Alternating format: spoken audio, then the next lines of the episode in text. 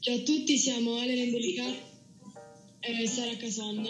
Siamo due delle referenti del laboratorio di fotografia autogestito Kairos e siccome stiamo portando avanti su una pagina Instagram l'archivio delle foto de- del Socrate, abbiamo voluto portare sul, sul um, profilo del podcast un'intervista a- al signor Angelo, uno dei primi studenti del Socrate durante i primi anni 70. Buonasera, salve a tutti, grazie. è un piacere averti con noi oggi perché sentire la storia della nostra scuola è sempre qualcosa di molto emozionante. Con questo progetto dell'archivio abbiamo riesumato vecchissime foto o foto di diversi diciamo, decenni ed è stato qualcosa di veramente molto bello e anche a scuola molti ne parlano perché vedere, non so, gli ex studenti è sempre molto bello. Ehm, niente, eh, raccontaci un po' di te quando sei andato al Socrate e dov'era il Socrate soprattutto, perché è stata una scuola viaggiante per la città di Bari praticamente. Sì, il, il Socrate non è il Socrate. Inoltre voi state parlando con una persona che può portare solo discredito, quindi attenzione, questo incontro forse lo dovrete censurare e vietare i minori.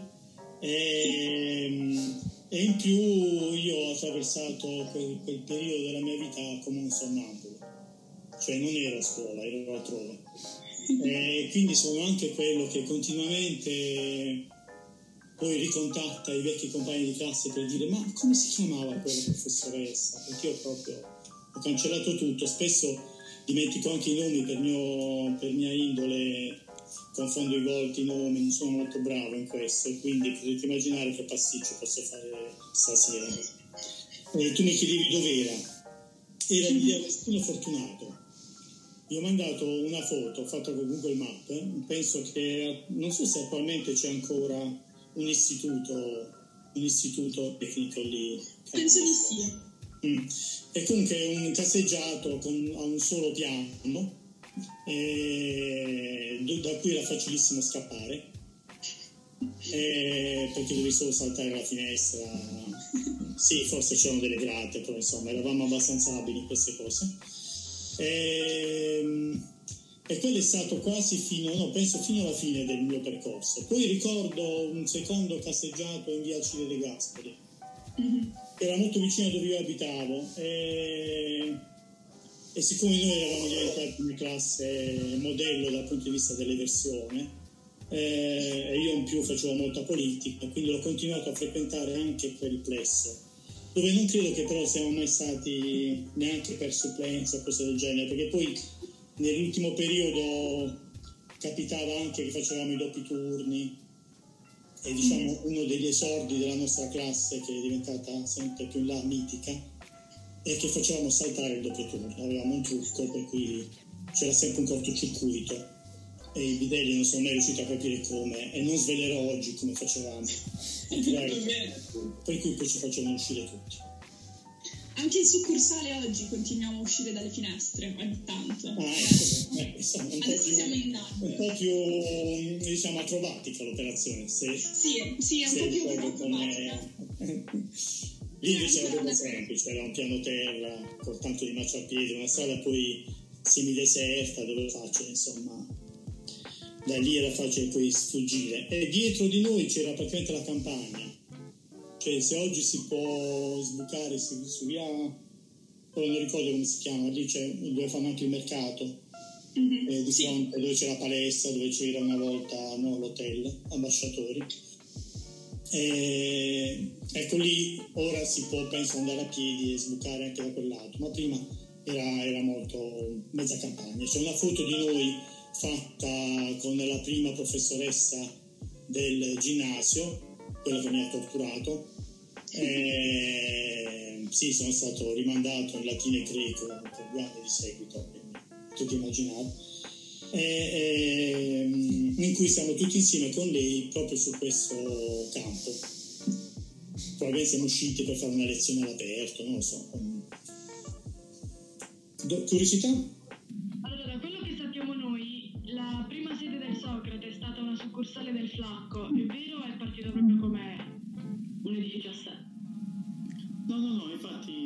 forse non sono stato chiaro. Io sono entrato che era la succursale del, del Flacco, mia sorella andava al Flacco, più grande di 4 anni di me, poi deciso di creare una succursale nella zona sud di Bari, perché il Flacco, come sapete, è completamente, essendo sul lungomare, era difficilmente raggiungibile per quella parte di città che è il quartiere Carrassi. E tenete conto che non c'era il Parco del Giugno io per andare a scuola, che abitavo in via Cile dei Gasperi, che all'epoca si chiamava Corso Sicilia, io attraversavo i campi dove ora c'è il Parco del Giugno e, e la sera mi trovavo inseguito spesso da cani randaggi, lì era proprio zona agricola, no?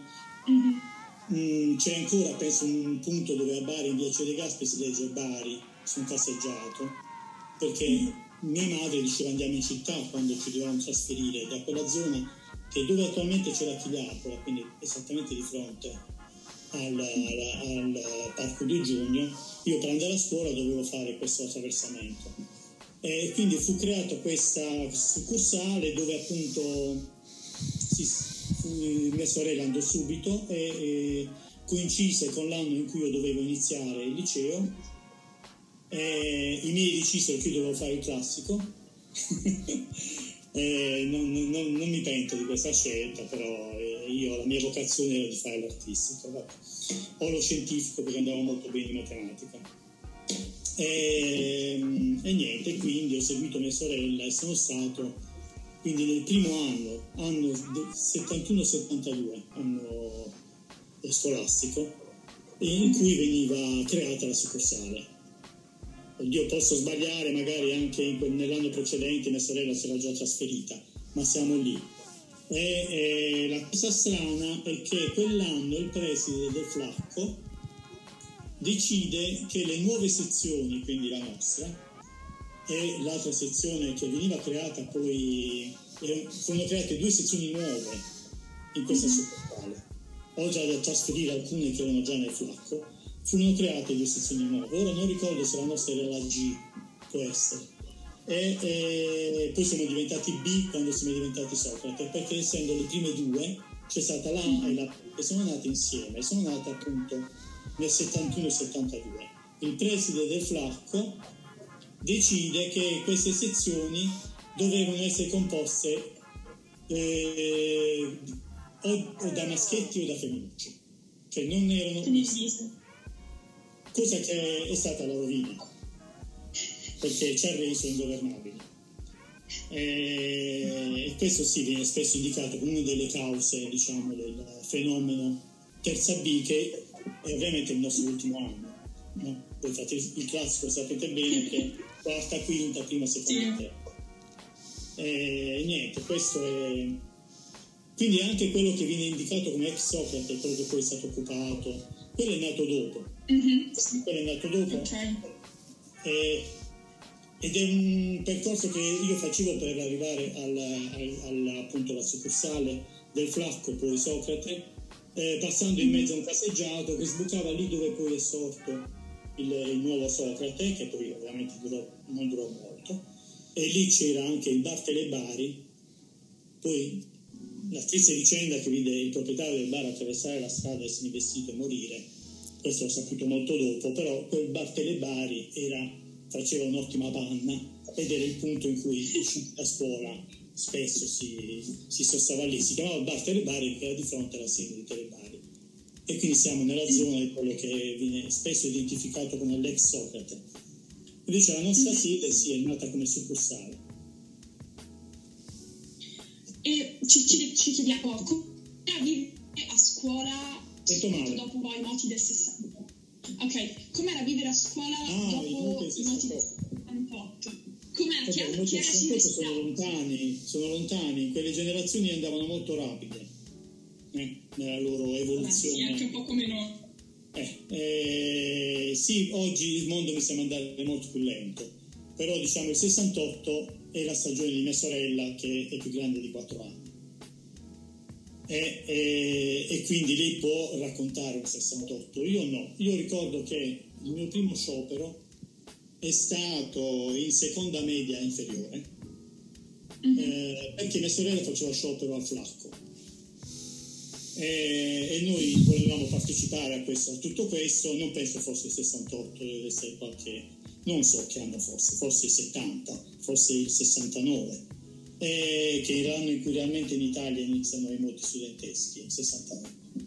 E, ehm, io ricordo che insieme a quattro ragazzi di aver fatto il giro intorno all'isolato cantando Bandiera Rossa, poi uno di noi ebbe la cattiva idea di lanciare una pietra e rompere un vetro, per cui ovviamente finimmo con, per essere in, in provvedimento disciplinare. Però quando il giorno dopo la professoressa di italiano, che era una molto brava, eh, anche di sinistra, eh, mi chiese perché avete fatto questo, perché avete fatto sciopero? Eh, io non sapevo rispondere, questo me lo ricordo. Tornai a casa, chiese a mia sorella perché avete fatto sciopero? Eh, e mia sorella disse per avere l'assemblea, eh, perché le assemblee erano illegali. Eh, si fa, il flacco le iniziava a fare fuori, sulla scalinata, fuori dalla scuola. Mm-hmm. E, e allora io il giorno dopo scrissi sulla lavagna vogliamo l'assemblea. Ma in realtà non sapevo bene cosa fosse questa assemblea.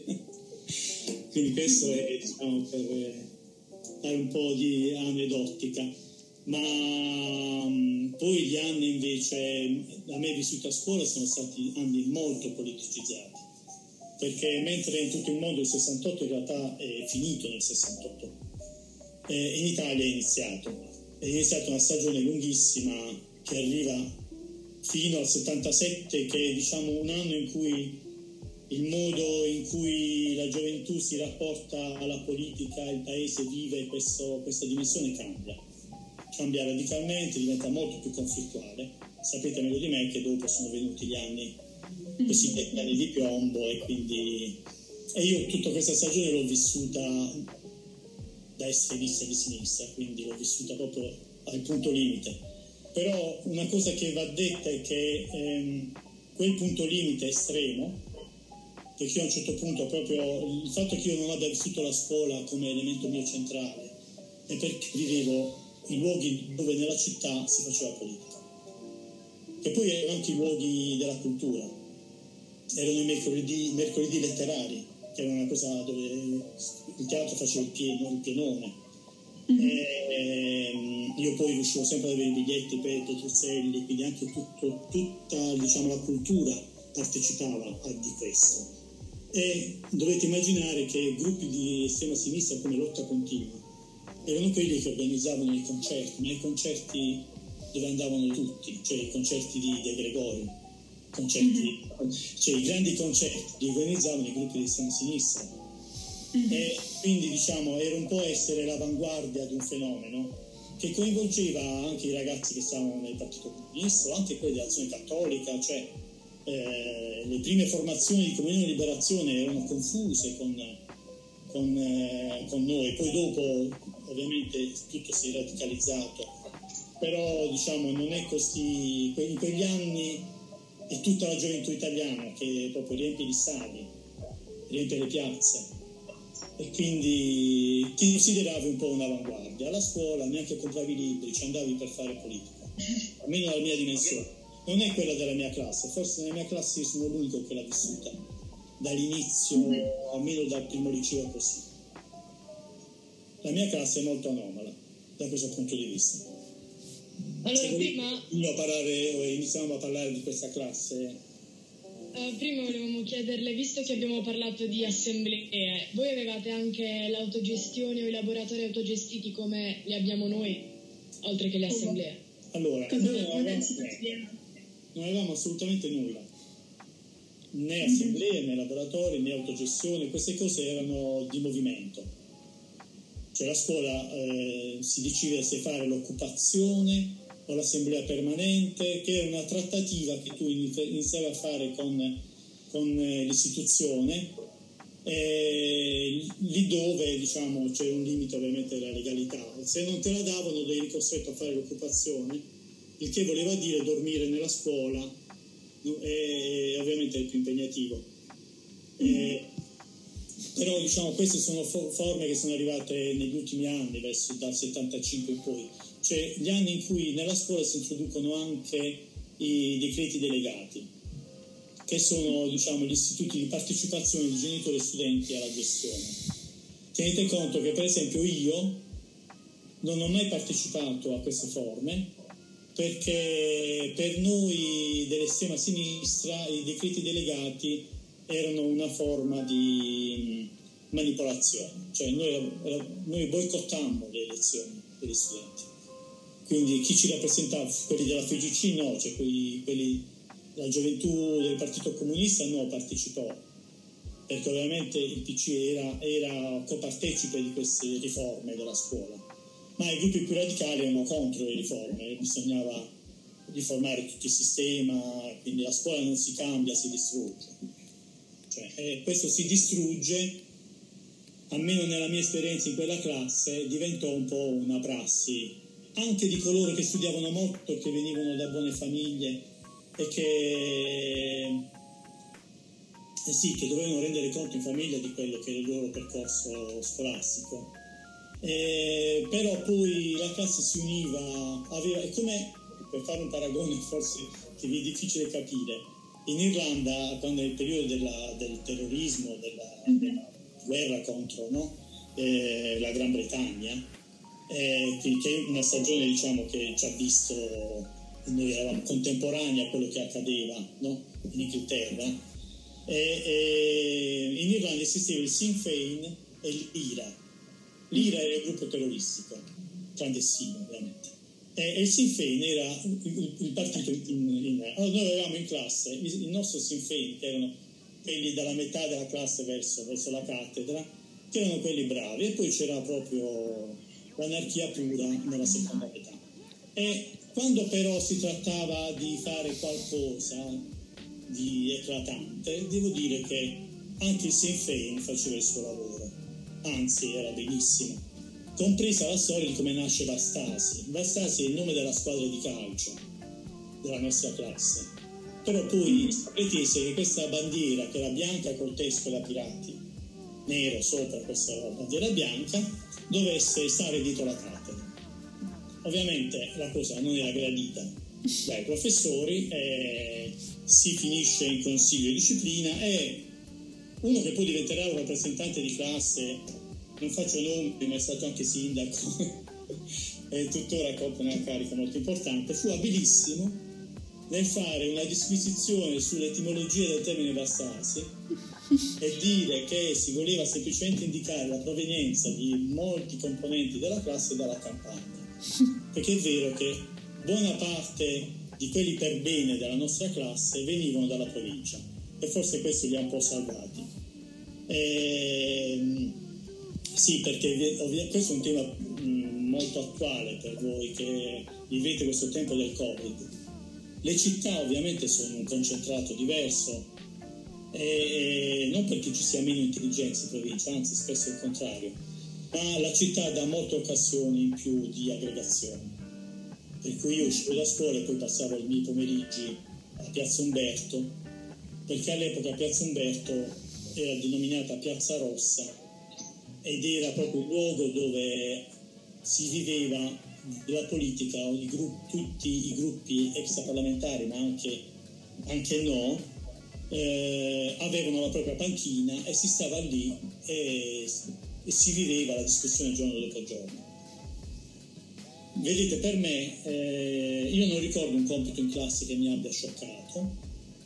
Io ricordo la prima volta che Daniele Petrosino, che sarà poi sociologo eh, insieme a Franco Cassano all'Università di Bari, eccetera, non so quanto più grande di me, ma praticamente quasi coetaneo, eh, probabilmente universitario, non so, ma lui gestiva nel gruppo del manifesto eh, che è stata la prima formazione politica in cui sono entrato, gestiva i, i gruppi, le cellule studentesche.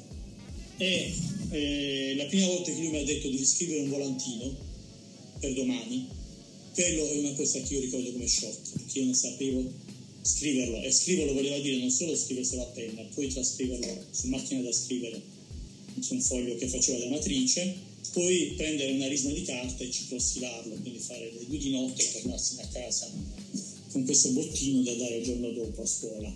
Avrò scritto un sacco di idiozie, non lo so, perché dovevi parlare di politica internazionale, Vietnam, usa, cioè molto al di là delle, di quelle che possono essere le nostre capacità e quindi questa fretta di aggiornarsi, di essere al passo, di essere contemporanei, no? mm-hmm. la scuola diventava uno strumento poco, poco adatto diciamo, a tutto questo. I professori più bravi lo capivano e per cui me la cavavo sempre con un immeritato 6 o 7 che non meritavo perché in realtà non studiavo. Eh, però se ti dimostravi abile nelle conversazioni in classe, intervenivi sempre, allora lì tu scoprivi che ti avevano messo questo, questo voto immeritato. Non stiamo facendo l'esempio. Non stiamo facendo l'esempio. La, la scuola è stata un po' terremotata in quegli anni. Eh? Quindi probabilmente le generazioni successive hanno goduto degli effetti comunque benefici di questo terremoto però dovrà sì, prima stabilizzarsi questo un po' e secondo me non si è fatto ancora quello che si doveva fare. Forse ho parlato troppo. No, no, assolutamente. E in merito a, ai vastasi, che abbiamo diverse foto no, che anche tu ci hai mandato, uh, qualche storia, qualche avventura particolare che come classe avete vissuto? Non so. Allora, appunto, i Vassassi non erano uniti dal punto di vista, non era una classe che faceva rivolte politiche, non era una classe che contestava, era una classe da questo punto di vista un po' disomogenea, proprio perché si veniva, molti venivano da paesi diversi. Solo negli ultimi due anni si è creato veramente un afflato, ma sono gli anni che portano al 77 dove un po' tutti iniziano a diventare hippie o fricchettoni o comunque alternativi. Però diciamo nei cinque anni di scuola questo non è un percorso omogeneo, non è quello che si può raccontare di tutto il percorso, ma i Vassasi nascono già in quarto ginnasio per cattiveria proprio, cioè cose che io mi vergogno a raccontare, se volete. Cioè il primo anno noi avevamo un professore che ci vedeva poco, molto poco. E allora inventammo sul registro di classe Ermenegildo Zocca, che ovviamente era l'ultimo no? perché ha la lettera Z. E abbiamo creato un personaggio. A turno si andava a essere interrogati, scrivevamo anche il quaderno di Zocca, quando c'era qualcosa che non andava era colpa di Zocca. E fino a che questo professore è arrivato al consiglio, primo consiglio di classe per, mettere, per, dare, per fare le pagelle e ovviamente ha chiesto poi a tutte voi a Zocca che cosa avete messo e lì si è scoperto questa grande cattiveria. E lì diciamo, è nato il conflitto perenne con quello che all'epoca era il vicepreside, quindi incaricato di gestire la succursale, che era il professore Caruso, che eh, non era nostro, era della sezione femminile, cioè la quella che diventerà la e, e, niente, lui non ce l'ha mai perdonata perché in effetti era proprio una carognata, no? Eh, però poi noi non abbiamo più perdonato a lui questa cosa fino a incidere sulla parete, proprio a incidere, non a fare con, con lo spray, ma a incidere sul muro dell'esterno della scuola eh, Caruso Vamone, era in barese, cioè infame. E, e insomma questo è stato il grande conflitto con questo preside, vicepreside, poi, poi anche con i presidi che, che succederanno dopo, però lui, lui, ce lo siamo portata, tant'è che ci hanno accusato di averlo fatto morire di infarto anni dopo, eravamo già usciti dalla scuola, però così abbiamo questa brutta fama nei suoi confronti. E, sì, un odio reciproco, e poi in realtà io come persona neanche so bene. C'era un altro professore nella sezione A invece a cui tutti si era si era molto legati per l'autorità di questo professore che era la Bellarte. Qualche volta la Bellarte veniva a farci una lezione perché devo dire che la nostra classe ha avuto un altro elemento di, eh, che ha fomentato diciamo, la nostra anarchia è il fatto che non avevamo professori stabili, avevamo sempre supplenti sempre supplenti e quindi ogni supplente era, c'era il giorno del martirio, per il suo primo giorno, io ho avuto una nipote che è andata a Socrate, e, eh, quindi la figlia di mia sorella, quindi stiamo parlando di generazioni e generazioni dopo. E un giorno mia sorella va al colloquio, si presenta col suo cognome E la professoressa dice, ma lei ha un fratello che si chiama Angelo? Va bene, dice no, cosa mi hanno fatto? Io il mio primo giorno di insegnamento ho avuto loro. Noi di regola, se, se non arrivava al pianto, doveva, doveva gettare alla spugna il professore. Facciamo così così. C'era uno di noi specializzato nel, nel parlare senza dire nulla.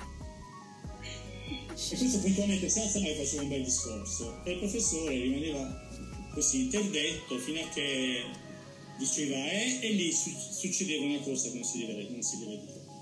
Cioè, si alzavano tutti in coro con eh, una bella parolaccia, che era la risposta a questo eh? E, e questo era, era eh, diciamo la, il sigillo. Noi sapevamo che dovevamo arrivare a quello e poi vedere la relazione. A tanto usato. Poi avevamo l'orchestra, cioè ogni due sul banco aveva uno strumento e siccome dovevamo farci sentire da Caruso, ogni tanto si levavano questi cori. Che un va pensiero, che diventava va Vamone, eh, che era diretto a lui, perché doveva, lui doveva sentirlo sin dalla presidenza. Quindi diciamo, poi ce ne sono tante. Un giorno abbiamo visto arrivare la polizia e avevamo progettato uno scherzo sempre a Caruso che aveva la, la classe della sezione dietro la nostra, di spalla. Quindi noi abbiamo per eh, circa due mesi scalfito il muro lentamente, senza farci sentire, cioè ovviamente creando poi era l'orchestra, ora dei chiacchiericci per non far sentire il rumore, e poi coprendo con quello che era la guaina che proteggeva il muro dai banchi e dalle sedie, che andava intorno al muro al perimetro e, e, c'era qualcuno che a turno si metteva là tac, tac, tac, fino a che dovevo fare il buco. E il buco era esattamente dietro la cattedra di questa classe. Quindi potete immaginare che orinando dietro da, da, quel buco poi si doveva entrare, aprire il colpo alla porta e dire professore, ma cosa ha fatto? Questo era lo scherzo progettato. Poi il giorno che il buco è stato completato e che ci si è organizzati per io ricordo di essere arrivato gasatissimo a scuola, che era il giorno del grande scherzo. Bene, quel giorno abbiamo trovato la polizia perché un bidello aveva notato che c'era un quadrato no, levato dalla guaina, ha diretto il quadrato e ha scoperto il buco, quindi quello è danneggiamento di, di edificio pubblico.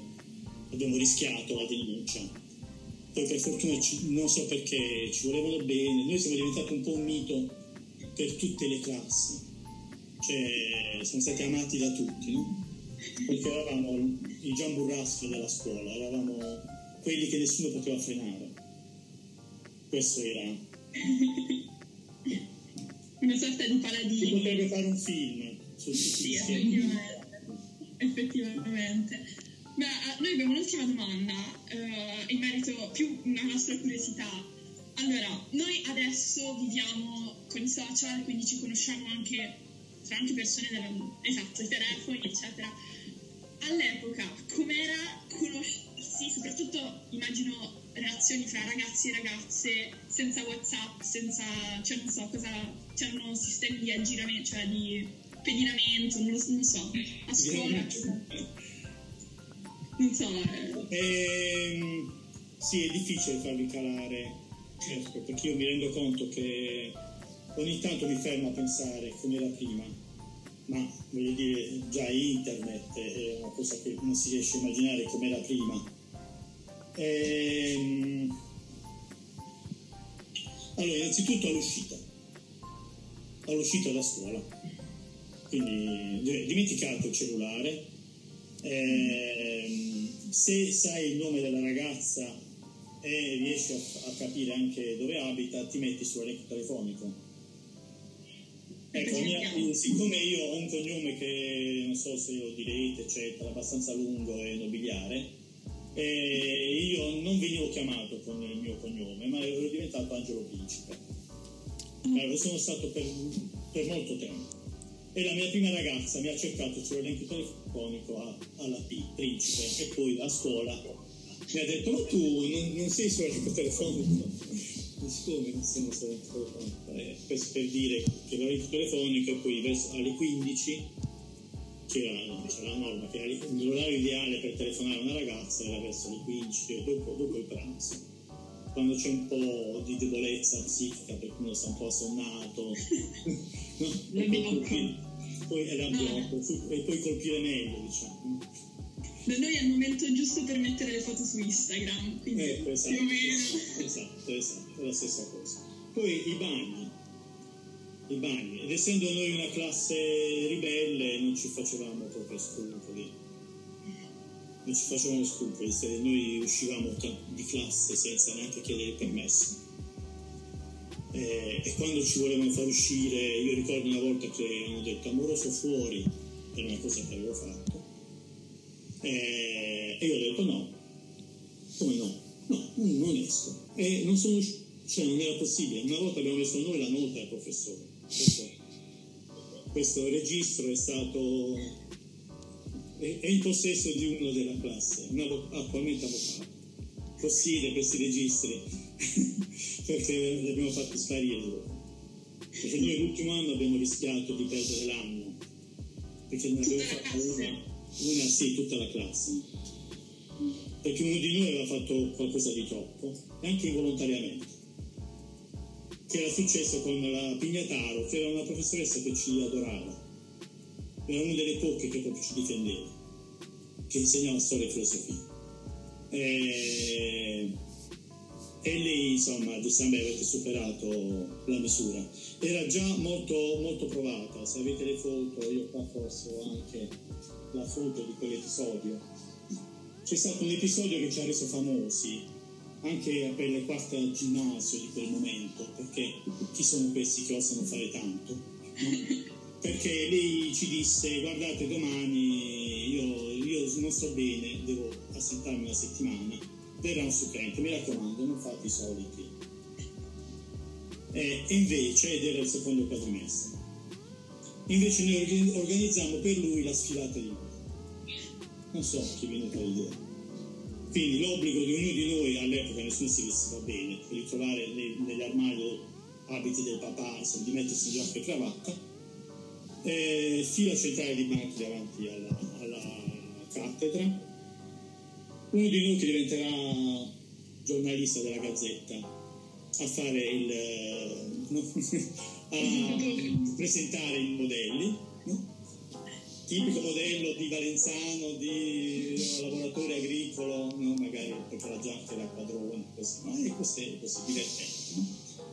Eh, ricordo che abbiamo passato le, le, prime ore del mattino a cercare un abito per Demetrio, che anzi io dovrei ricordare quelli che di noi non ci sono più, eh, che sono Mario Schinzano, Maurizio Chirico, Demetrio Doria e Penuccio Virgilio. Eh, Demetrio, eh, lo vedete in molte foto, era, era, un ragazzo bellissimo, era un semidio, eh, da una famiglia poverissima, mm, dove a casa sua non c'erano i mobili, ma c'erano i materassi per terra, ma c'era il pianoforte con il mezzo busto di Beethoven, lui suonava il piano. Eh, e quindi loro ci tenevano molto, poi alla, lui parlava benissimo greco, cioè era straordinario come ragazzo. È una delle prime mogli di ADS. Vabbè, l'abbiamo perso subito. Perché è una cosa che ovviamente ha pesato anche sulla nostra generazione moltissimo, l'eroina, quella, quella stagione lì. Mm-hmm. E, um, Demetrio ne aveva fatta una di troppo, ma no, ma questo no, stavo raccontando ancora la sfilata. Sì, sì. Sì, perché ovviamente Demetrio non aveva nulla da mettersi, quindi abbiamo cercato chi una giacca, chi la camicia bianca, chi la cravatta, insomma, dovevamo vestire Demetrio a tutti i costi. E fatta questa sfilata, il professore di filosofia si arrende. Tenete conto che siccome il plesso aveva un'ala anche che faceva due come la nostra, noi vedevamo tutte le, le, le classi di quell'ala non fare lezioni, ma stavano tutti allegrati a guardare quello che combinavamo noi perché avevamo aperto le finestre. E quindi lui si arrende, lui era stato avvisato e questo ci aveva imbestialito perché eh, lui era stato avvisato dal preside che la nostra classe era terribile eccetera e quindi entrò sfidandoci diciamo, mi hanno detto questo ma a me nessuno mi è capace di mettermi sotto. Noi dovevamo dimostrare che eravamo capaci e quindi quando poi lui ha cercato di rifarsi raccontandoci una barzelletta, diciamo anche io so stare al gioco, vi racconto una barzelletta, uno di noi si è alzato con fare abbastanza, c'è stato il silenzio ovviamente, il silenzio tombale, devo dire che in questo eravamo molto abili a, a, essere, a sincronizzarci. Silenzio tombale e poi uno di noi si è alzato e l'ha cacciato fuori. È andato sul registro e gli ha messo la nota, il professore durante la lezione. E questo è stato già il primo elemento. Poi torna la professoressa imbestialita dicendo qua fate perdere la supplenza, non sapete cosa vuol dire perdere una supplenza per uno di noi e questo va da presi di rinuncia. E torna la titolare della cattedra e, e ovviamente arrabbiata a ciuccio, Demetrio fa una cosa che non deve fare e la goccia che fa traboccare il vaso e veniamo portati in consiglio di disciplina. Consiglio di disciplina dove non faccio nomi, ma il futuro sindaco, eh, non dico di dove, ma ehm, mi chiede, dice Angelo, lo so che tu non i decreti delegati, tutto tu, la politica, eccetera, il tuo eh, rigore politico, quindi non accetti queste mediazioni, ma devo dire che innanzitutto la classe compatta non fa il nome di chi è stato. Eppure c'erano le buone, le buone famiglie che ovviamente erano su piedi di guerra con i propri figli, perché ma voi forse siete capaci. E, e, perché lì si rischiava l'anno. Mm-hmm. E, e, lui mi chiede di andare a parlare io per vedere di svoltarla, stiamo parlando che siamo nella, siamo nella primavera del 77, l'Italia è ferro e fuoco.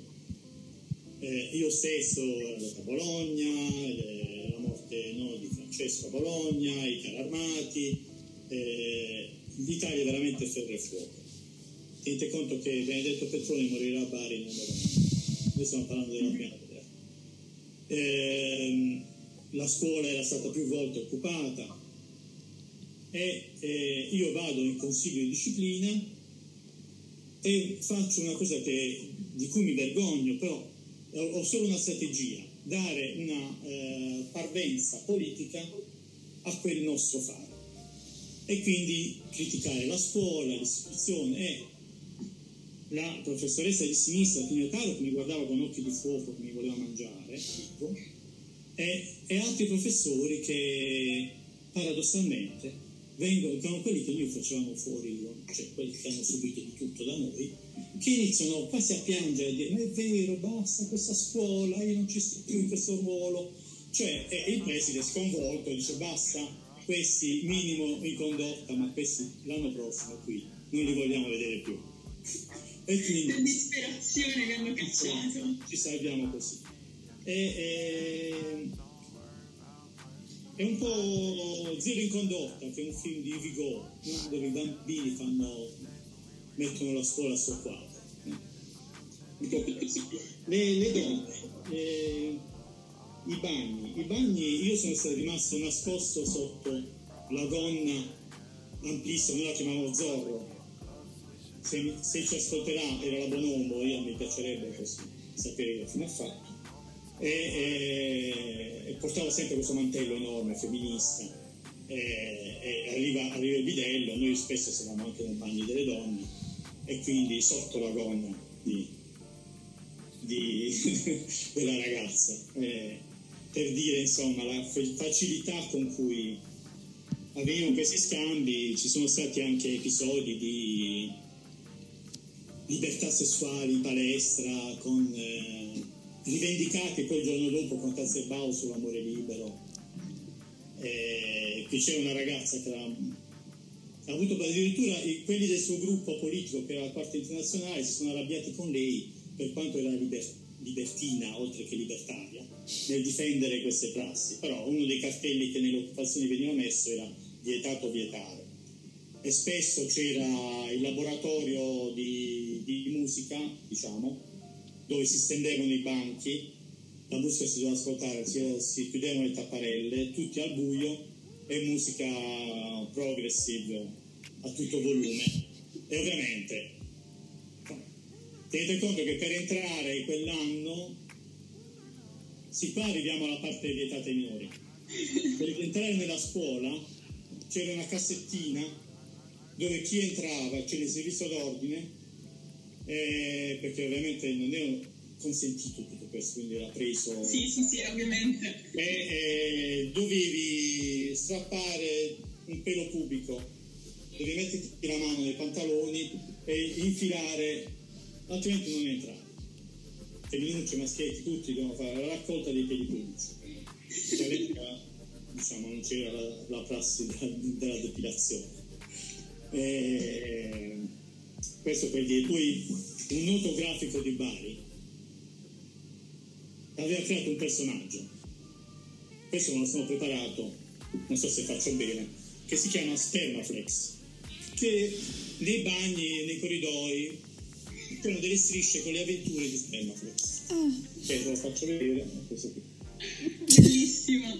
Questo vogliamo una foto poi. Da Questo, questo- io, sono io ho sempre ammirato l'abilità, cioè il segno così elementare con cui puoi fare un personaggio. Poi ovviamente lo faceva parlare, lo faceva camminare. E, e ci facevamo vanto di aver inventato questo personaggio, poi chiunque lo poteva anche riprodurre, quindi era facile impossessarsi. Che altro? Le feste. Non c'erano le discoteche, i luoghi di i pub. Bari fino agli anni Ottanta era, era- ci si incontrava dicendo ci vediamo a quell'angolo del bar. C'erano le comitive che si formavano, per cui era fondamentale le feste. Il sabato sera c'era la festa a casa di qualcuno. E Sì, io come per anche i oggi, autori dei, dei dischi devo dire che ho perso tantissimi dischi di mia sorella. Ne ho perso anche uno preziosissimo eh, comprato da mio cognato e purtroppo non c'è più e ho pianto a dirotto al suo funerale chiedendogli in chiesa scusa per, questo- per questa perdita. Eh, perché era le- la copertina dei Rolling Stones ah, di Sticky Finger che lui aveva che lui io sono cresciuto proprio grazie a mia sorella ascoltando le, le novità che si compravano da fuori cioè non c'erano a Bari anche non sempre si trovavano bisognava ordinarli a Bologna e così oppure per importazione c'erano i cataloghi e poi tu Eh, lo sì. ordinavi. Eh, io invece godevo del fatto che lo faceva qualcuno più grande di me. Eh, e poi portavo questi dischi alle feste e ovviamente c'erano i furbacchioni che se li rubavano e quello era l'edizione in cui la cerniera era vera? C'era veramente la Sì. cerniera la potevi aprire e guardare, guardare le mutandine c'era la famosa pacca sticky finger dita, dita umide. Eh, insomma era tutto un racconto molto erotico diciamo. Però quel disco per esempio l'ho perso a una festa. Quando ho ricomposto il mio pacco di, di vinili non c'era più e, le feste era il luogo dove, dove, dove il corteggiamento prendeva forma. Quindi era importantissimo sapere chi teneva la festa che c'era sempre un compleanno, un'occasione che poi era la festa della ragazza. Le gite mi avete chiesto anche. Sì, vabbè, adesso abbiamo un sacco di idee comunque per quando torneremo con il Covid, cioè ci sta dando un sacco di, di no idee. no no prendete sempre Comunque io sapevo che era stata una sfilata abusiva, ora credo di aver capito quale fosse. la famosa sfilata. Sì, Sì, è veramente... Sì, ho Adesso messo siamo- anche, io ho questa agenda, questa è la mia agenda del 77, come vedete è pienissima, ma è tutto un racconto di quello che accade fuori dalla scuola, i film, eh, ci scrivono anche gli altri, questa agenda girava e qualcuno ci scriveva le sue osservazioni, guarda un giorno me la devo rimettere a leggere. C'è Bene, adesso- di, di- di politica, c'è, ci sono le ragazze ovviamente. Beh, adesso come tempi più o meno ci siamo, quindi grazie mille per questo episodio. A me ha fatto un sacco piacere sentire un po' di, di voci di, di merito a quello che, abbiamo, cioè, che è stato vissuto sulla nostra scuola. E, mm, ovviamente buonissime idee, cioè, al nostro secondo anno di liceo, al secondo liceo diventa Socrate.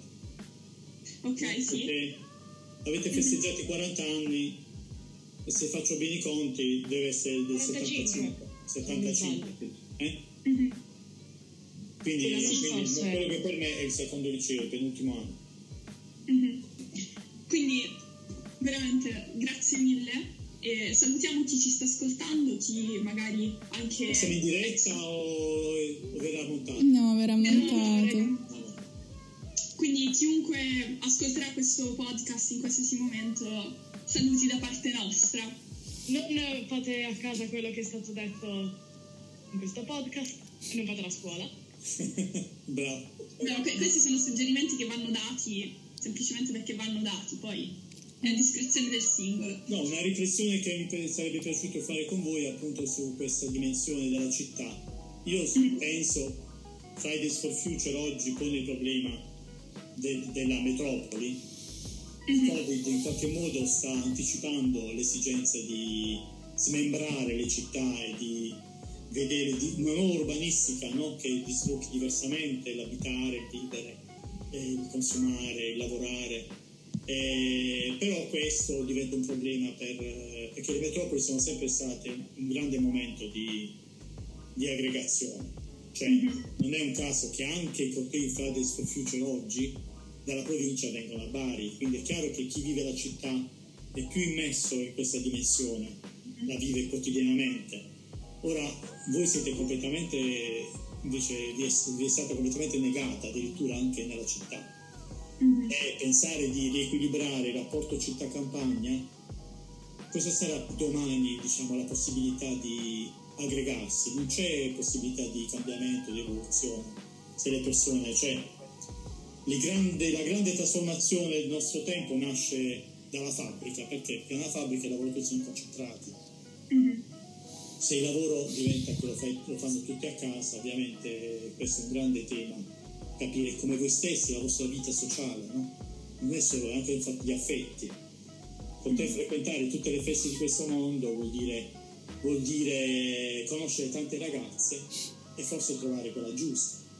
Se, se questo, se questo diminuisce, è la ragione per cui la città è, è un luogo prediletto da questo punto di vista. no? Io, io sono dell'idea che un po' con questo Covid ci siamo resi conto che eh, le, le città in generale, senza tutte quelle sovrastrutture, tutti quegli stimoli che noi abbiamo, quindi bar, pub, posti, attività, sono posti che ci vanno abbastanza stretti, proprio perché non c'è natura, no? Certo. E infatti non a caso, un po' da statistiche che sono uscite dopo la prima quarantena, un sacco di persone se avevano una seconda casa si sono spostate in una seconda casa Certo. in campagna o hanno, si sono proprio trasferite. Cioè io conosco amici che hanno scelto di spostarsi perché si sono accorti che effettivamente quella città così mh, anche scollegata poi dal, appunto, dalla natura non era più cosa per loro.